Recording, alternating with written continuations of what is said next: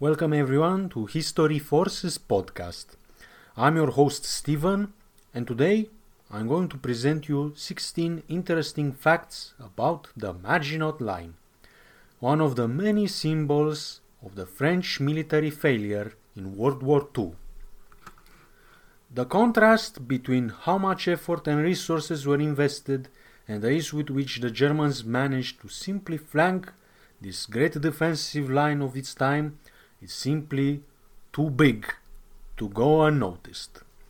By studying these facts about the Maginot Line, you can learn some important information about the mass, this massive defensive system, its role in the French strategy, and the invested resources in it. Let's start with the historical background and early plans. As we know, in 1918, France emerged as one of the victors of the First World War, also known as the Great War, or the war that will end all the wars. It didn't end anything, we all know. But the victory came at a high price for the French people.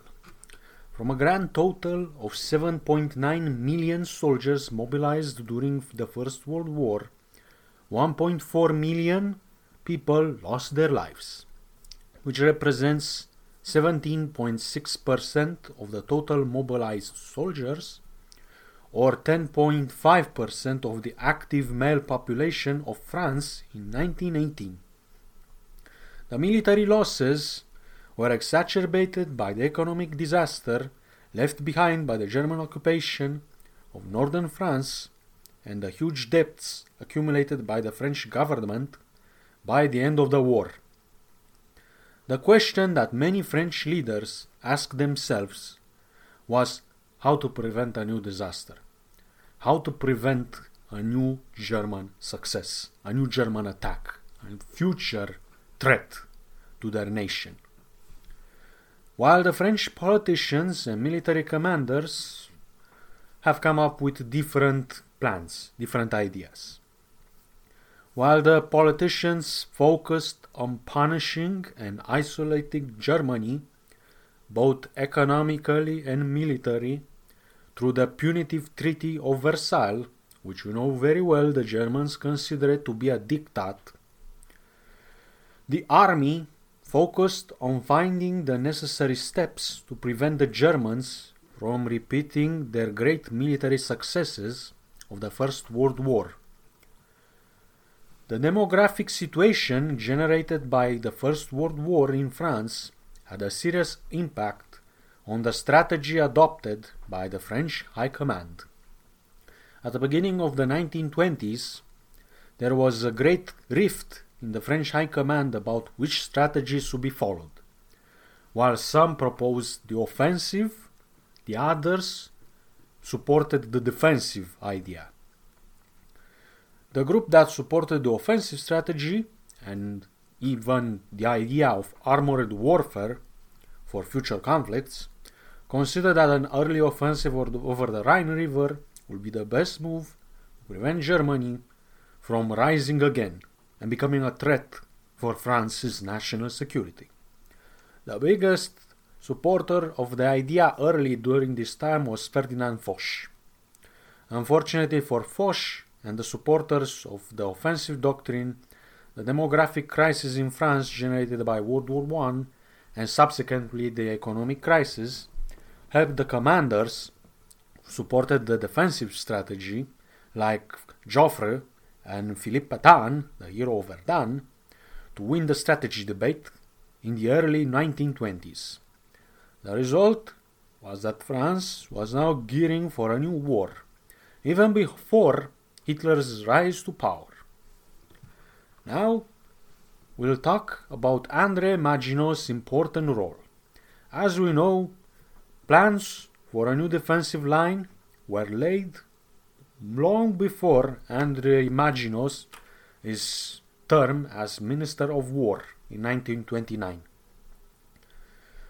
As we know, before 1936, when the working on the fortification wasn't yet completed, the official name of the new defensive system was not the Maginot Line. You may wonder how this line got its name.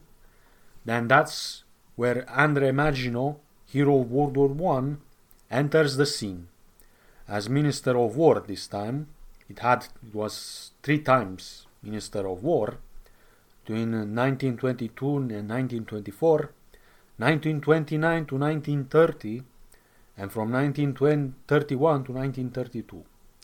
During his term as Minister of War, André Maginot proved that he had good political skills by winning the support of both the left and the right wing parties for his grand project for defending France by using very good combination of both nationalistic and employment arguments. The law regarding the financing of the project for the defensive line was approved by both the Chamber of Deputies and the Senate of the National Assembly of France with over 90% of the votes. An impressive achievement. Imagine communists, socialists, nationalist wing parties all voted for André Maginot's plan.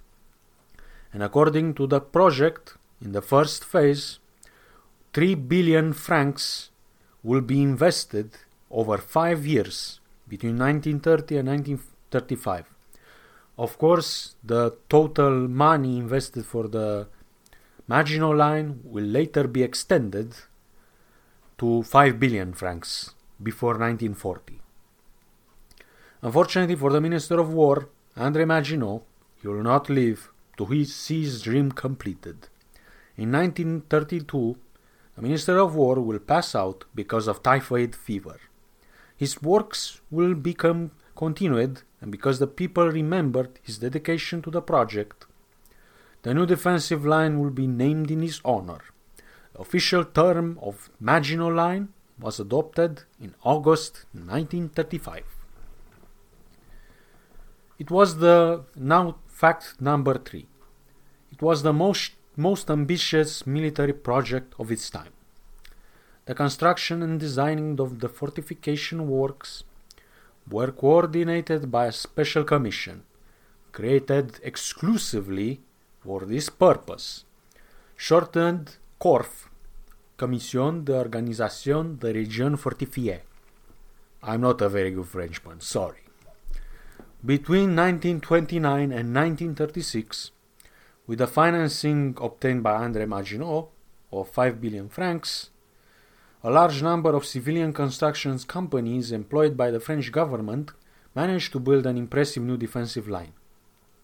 With the massive involvement of the entire French construction industry, the fortification works were almost completed by the end of 1935. Here are some relevant statistics. 12 million cubic meters of earthworks, 1.5 million cubic meters of concrete, 100 kilometers of tunnels dug out, 100,000 150,000 tons of steel, and 450 kilometers of roads and railway systems. These are some of the important numbers of the Maginot Line. Further, 344 artillery guns of various calibers, from the 75 to 135 artillery guns to 81 mm mortars, were mounted in all the forts. 150 manned turrets along all the defensive line and 1,500 clutches, which is another defensive structure of the Maginot Line. Just to put in context, 150,000 tons of steel, the, the French could have built instead 5,300 Char B 1 heavy tanks. And they could have been ready for the mobile warfare strategy proposed by Charles de Gaulle in 1939. It is important to note that the above mentioned numbers are not definitive, because the French worked on extending the Maginot Line even after 1935 both along the Italian and up to the border uh, with France, uh, with uh, Belgium, I mean. It stopped right before the border with Belgium because then they were still in a treaty. Friendship Treaty. Now, fact number four. The costs were impressive. The overall cost of the Maginot Line when completed reached 5 billion francs, which in today's money would be 9 billion dollars. To put the number in context, the entire military budget of France in 1937 was 12.8 billion francs, so it's nearly half of the budget for a year of um, the military budget of France. The exact costs for building a single ouvrage or fort, the name official name of the French forts were ouvrage, is not exactly known because the various sources present different numbers. It is estimated that for the largest forts the costs were between 100 and 130 million francs. Of course, there are also some notable exceptions the Hackenberg and Hochwald forts, where the costs were 172 and respectively 150 million francs each. The French didn't work with standards, they tried to adapt each fort according to the necessities of the and the local terrain, so that's why the costs were not always fixed. The petit ouvrage, or infantry forts, or lighter forts of the Maginot Line, usually costed between uh, 6 and 24 billion, 24 million francs. Overall, the costs for building the fortifications now only in the Alpine mountains, where those fortifications stopped Mussolini's invasion, represented 50% of the other costs for the fortifications from other sectors of the line that faced the Germans. When analyzing the overall distribution of the money invested in the Maginot Line, only between 5 to 10% of the total funds were allocated to the Alpine defenses, which had the important role of stopping Benito Mussolini's offensive in 1940. The defensive depth doctrine, fact number 5. The Maginot Line had a total width of approximately 20 to 25 kilometers depending on the sector of the front. From the border to the rear, the defensive line consisted of border post lines, outposts, a principal line of defense of resistance, infantry casemates, petit ouvrage, gros ouvrage, these are the forts, the main forts. Observation points, telephone networks, infantry reserves, shelters, heavy rail artillery, flood zones on multiple sec- sectors, and multiple supply and ammunition depots for supporting all this infrastructure. Now I will go and talk about a little about the petit ouvrage and the gros ouvrage and the infantry casemates, which were the main points of resistance of the Maginot Line. The petit ouvrage, in general, they consisted of several infantry bunkers that were connected with the help of a network of tunnels. Usually, the weapons used were lighter than the ones used in the gros ouvrage the Petit Ouvrage were armed with 81mm mortars and machine guns, and the garrison size was in most of the situations between 100 and 200 soldiers. The Gros Ouvrage, the piece of resistance of the entire fortification system, they were the largest fortresses. They were primarily equipped with the best artillery guns of 75, 135 millimeter guns and also 81 millimeter mortars. Like the Petit Ouvrage, they were connected by a complex system of tunnels.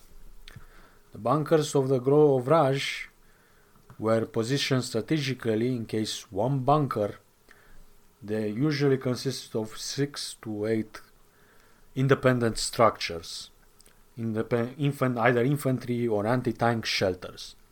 These were positioned strategically so in case one of the shelter fall into the enemy hands, The others were capable to respond with direct fire on it and uh, to be able to mount a rapid counterattack against the enemy positions to recover the that shelter quickly.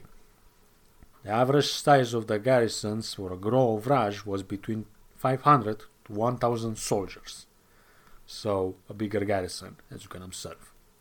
As a side note, both uh, the Petit Ouvrage and the Gros Ouvrage were designed and equipped by the French army engineers to be almost self-sufficient. All the fortifications were supported by a vast electric and telephone system to ensure the best communication between the defenders. French engineers also added barracks, ammunition stores, and many other facilities to ensure that the defending garrisons were not run out of supplies or ammunition in the long term. In total, there were 142 ouvrages along the entire Maginot Line system. Now, the infantry casemates usually they consisted of two fortified concrete structures with two floors, each manned by 20 to 30 soldiers each. They were equipped with twin machine guns and anti-tank artillery guns of, 20, of 37 to 47 millimeters. Generally, the infantry casemates also had one to two either anti-infantry or anti-tank turrets. Like the Ouvrage, they were also equipped with stores and depots to be self-reliant on the long term. Now, fact number six, a bit about the attitude of the French towards the new Maginot Line. Though praised by British Prime Minister Winston Churchill, not everyone from the French command was impressed by the Maginot Line. Remember the supporters of the French mobile warfare doctrine? They didn't give up. In 1934, Charles de Gaulle wrote his firm, famous book called Towards a Professional Army, in which he proposes and supports the expansion of the armored forces and their use in modern warfare. Unfortunately for France, de Gaulle was outmaneuvered by his superiors, especially Philippe Pétain, the hero of Verdun and future traitor of France, who supported the supremacy of the defensive strategy and the Maginot Line above anything else. So, as you can see, de Gaulle's ideas were rejected by the French High Command, who supported absolute military doctrines and ideas. De Gaulle's only ally at this time was only Paul Reynaud, but it wasn't enough for the victory of the mobile warfare supporters. And, as a side note, though in 1940 France had an armored forces of 3,000 tanks, as de Gaulle had proposed, they were dispersed along the entire front, making them inefficient against the new blitzkrieg tactic of the Wehrmacht. At the same time, the French commanders decided to use the tanks as support for infantry divisions, an obsolete doctrine, not as separate divisions for large scale offensive maneuvers, like the Gaulle desired to do. Ironically, the Germans were the ones who put the Gaulle's ideas into practice. Now, fact number seven source of inspiration for other countries. Being a great military and technological achievement of its time, and benefiting from the support of the military propaganda, many other military powers of the time attempted to copy the Maginot Line and use their lines as part of their national strategy for defending for defense. This phenomenon is known today as the concrete mania. Nation after nation joined a grand arms race of securing their borders with steel and concrete bunkers. Here are a few examples Belgium, Czechoslovakia, Greece, and not the last of the list, Germany. Belgium. Following the model of their French allies, the Belgians started to improve their existing forts in the early 1930s while also building new ones.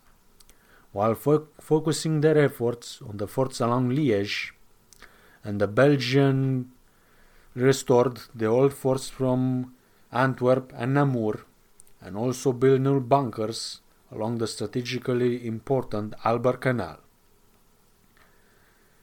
Czechoslovakia. Now, with the rise of Nazism in Germany, the Czechoslovakians started to, f- to fortify their borders in 1935.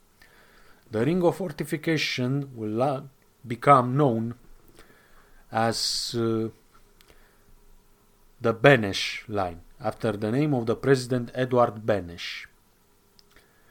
The French aided the Czechoslovakian defensive by sending General Charles Belhague, president of CORF, the military commission which supervised the construction of the Maginot Line, as military advisor to Czechoslovakia.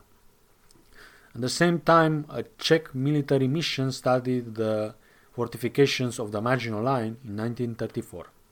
Greece now. Following the French example, the Greeks began in 1936 the construction of a 155 kilometer defensive line which will remain known in history as the Metaxas line. The purpose of the defense system was to protect Greece in the event of a Bulgarian invasion. Like the Maginot Line, the Metaxas line also consisted of forts, bunkers, machine guns, and a complex underground network. Ironically, the Metaxas line would have the same fate as the Maginot Line, flanked by the Germans during the invasion of Greece in 1941. Germany, not the last of the list. As a response to the development of the Maginot Line, the Germans began the construction of the West Wall, also known as the Siegfried Line, a defensive line that consisted of 18,000 bunkers and various anti tank traps. It wasn't as complex as the Maginot Line, being primarily built to be an obstacle in the way of a potential French offensive. So it could slow down the French while the panzers could arrive and deal the decisive strike against them. But as we know, the French attack never happened. Fact number 8. It did stop Mussolini's invasion. When the German campaign against France was nearly over and the result was very clear, Benito Mussolini decided to declare war against France and officially joined the Axis forces. Il Duce thought that the Italian army would quickly overlo- overrun the French forces defending the fortifications from the Alps and conquer as much land as possible from southern France. Though the main Maginot Line failed to stop Hitler's invasion of France, its counterpart from the French Italian border had done a very good job. Nicknamed the Little Maginot Line of the Alps, the four French divisions under the command of General René Olry, who manned the fortifications from the Italian French border, had stopped a massive Italian invasion force of 32 divisions. From the initial force of 50,000 soldiers, the Italian invasion force lost 5,500 troops. Most of them were killed, approximately 1,231, while the French defenders lost only 40 troops. 40. And the Italian army managed in this campaign to capture only a small coastal town called Menton. So, not the great military success Benito Mussolini hoped to achieve either. Fact number 9. The fate of the Maginot Line during the occupation. What was its fate? During the German occupation of France, the Nazis converted approximately 10 of the Gros Ouvrages, the large fortresses, remember, from the Maginot Line into bomb-proof weapons factories or ammunition depots. At the same time, the heavy weapons, electrical equipment, and other parts from the Maginot Line were removed and later used for the construction of Hitler's famous Atlantic Wall, the defensive system built to stop future naval invasions from the Western Allies. With the success of the Allied campaigns in June and August 1944, followed by the quick collapse of the Wehrmacht in France, portions of the Maginot Line were quickly refitted by the Wehrmacht in an attempt to slow the American and British advance towards the German border. In the Alpine sector of the front in August 1944, the German units attempted to organize a strong resistance by using the Ouvrage from this sector against the Allies, but they failed to slow them down. Patton's Third Army's initial advance was slowed down by the Maginot Line fortifications which were defended by the Germans Approximately 10 Sherman tanks were destroyed in an attempt to destroy them initially, but quickly the Americans realized that attempting to destroy these fortifications with tanks was not a great idea, so they had to find creative ways to breach these forts. On other, another sector, the American 7th Army in December 1944 have a very difficult job when attempting to defeat the German defenders from the forts of the Simserhof, Freudenberg, and Schiesseck near uh, French region of Bitche. Not a very good French, as I told you. Not good, I need to exercise further. The battles around the Ouvrage from the for- former Maginot Line 1944 helped the American army to gain experience, though, in the fighting against heavy fortifications. Overall, the Maginot Line failed to help the Germans defenders to slow the Allied advance. First, because the Allies were attacking the line from the rear side, which was the vulnerable area of the Maginot Line and was less fortified. And the second reason is that the Wehrmacht lacked the required manpower to man all these fortifications.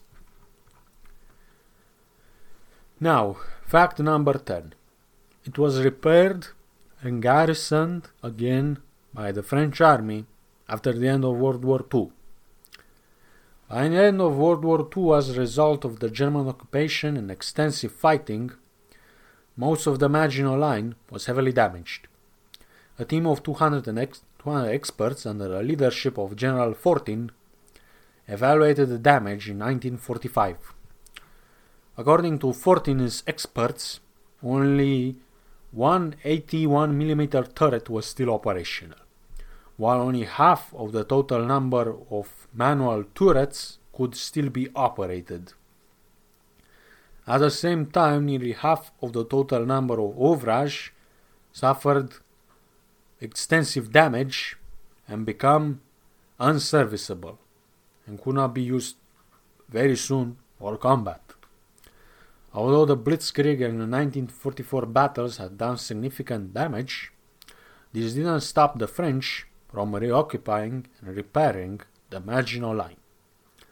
With the escalation of the Cold War and the threat of a massive invasion of the Western world by the Soviet Union, the French High Command took again steps to restore and modernize the Maginot Line. Some of the Maginot Line where bunkers were later converted to NATO command centers. When France joined the Nuclear Power Club in 1960s, the Maginot Line quickly became obsolete.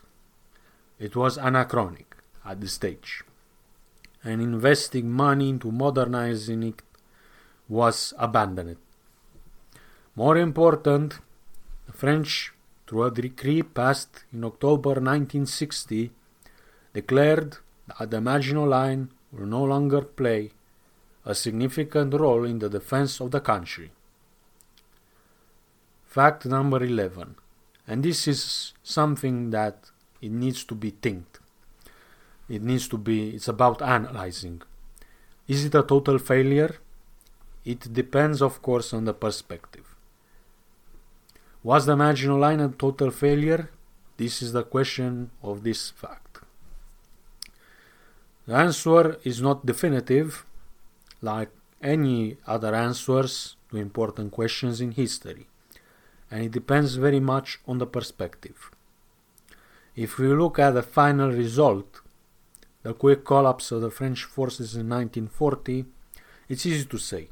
The Maginot Line failed to achieve its main objective, to save France.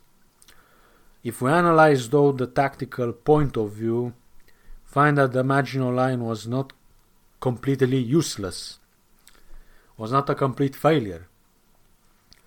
Let's look at the below objectives of the Maginot Line according to various historical sources and analysis analysis over time. 1.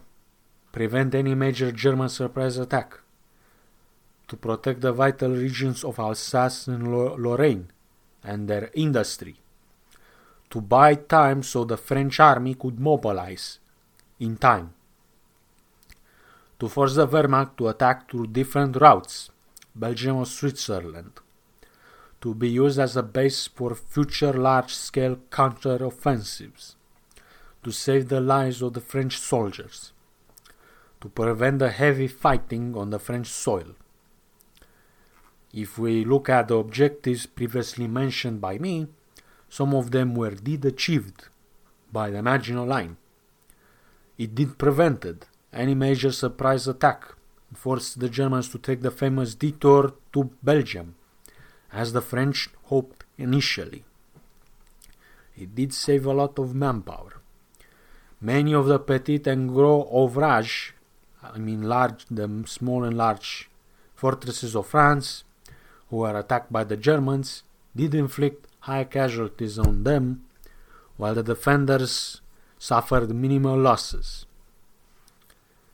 Alsace and Lorraine, which were important industrial regions for the French economy, were saved from direct destruction by the Maginot Line. By studying the above tactical and strategic results, we can conclude that the Maginot Line was not totally responsible for the fall of France. It wasn't only the Maginot Line, the one who failed to defend France. Another aspect worth analyzing is how much of the total defeat of France in 1940 is due to the Maginot Line, how much is the fault of the French army which had an obsolete military doctrine at the time, like using tanks as support for infantry divisions. The fall of France cannot be attributed exclusively to the Maginot Line or the French army. It's rather the result of the combination of both elements. Separately, they cannot explain the surprising downfall of France.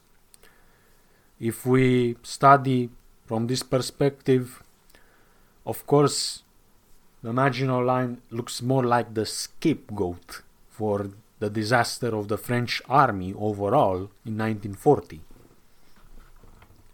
Fact number 12. It lacked proper anti-aircraft artillery. For a defensive line, which was meant to stop the German blitzkrieg, the Maginot Line did have a weak spot.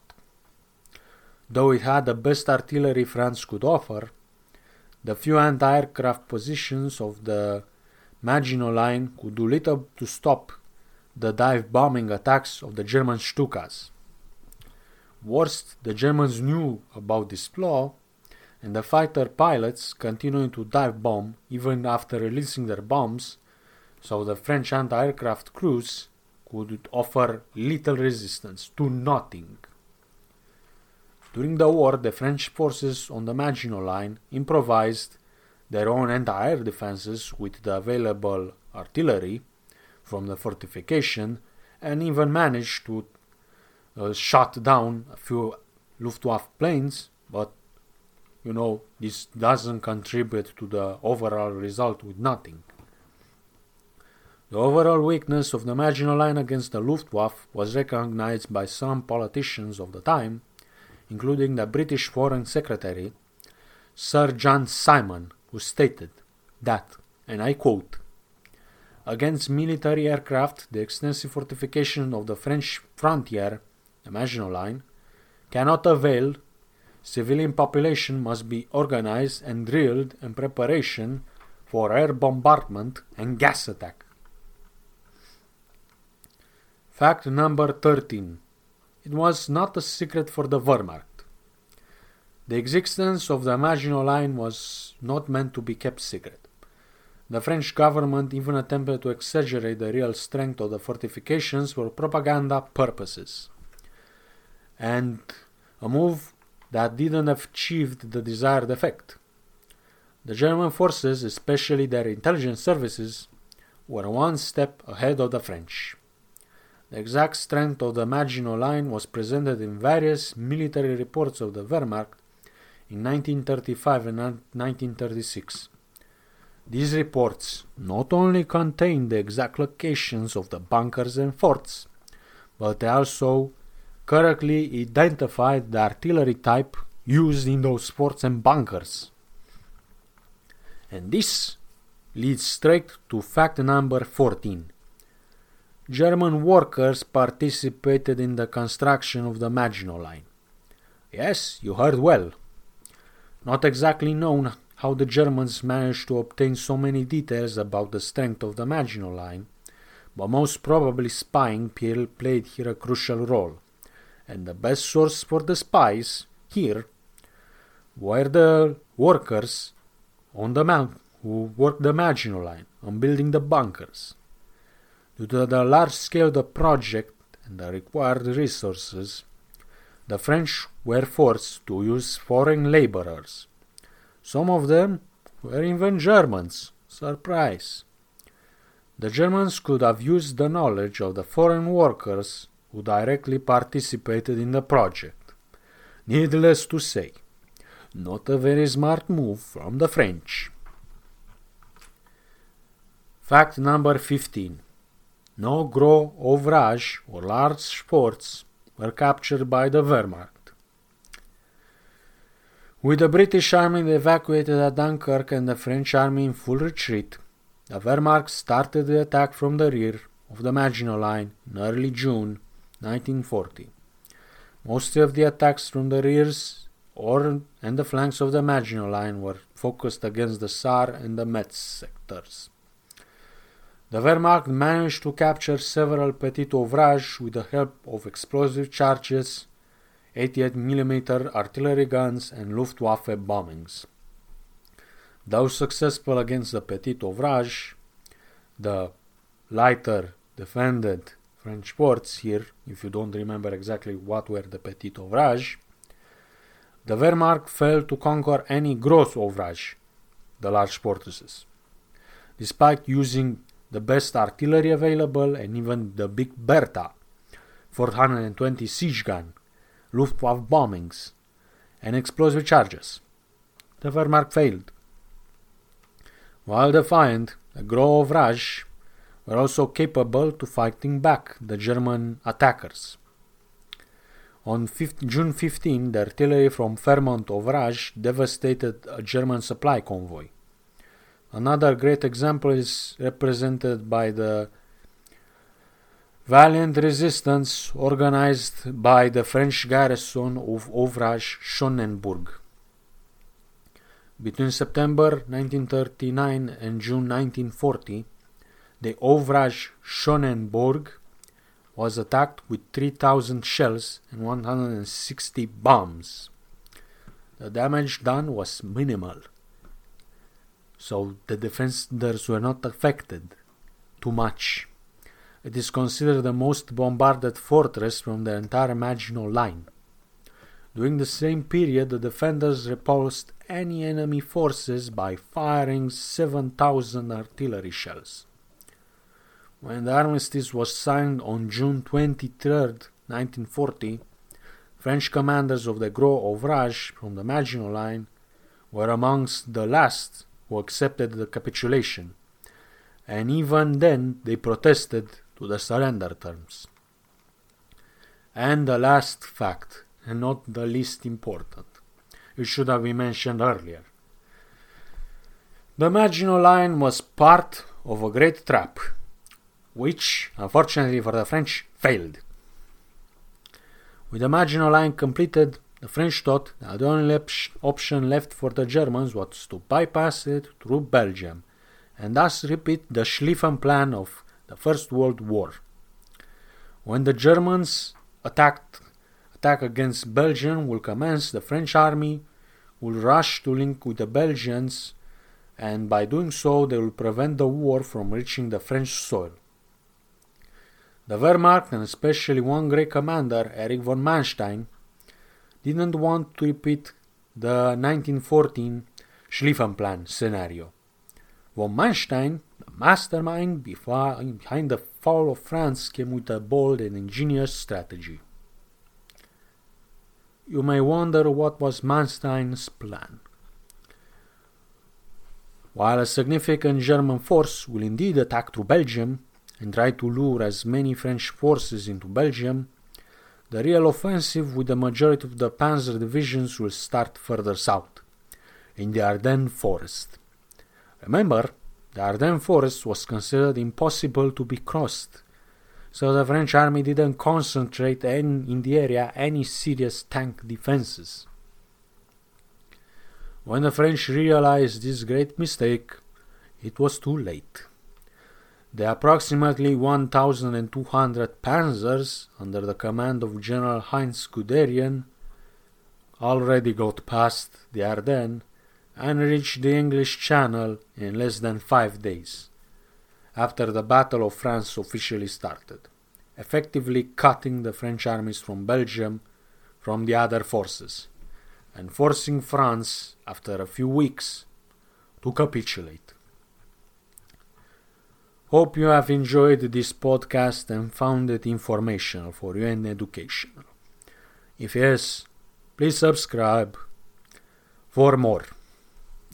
Have a very good day.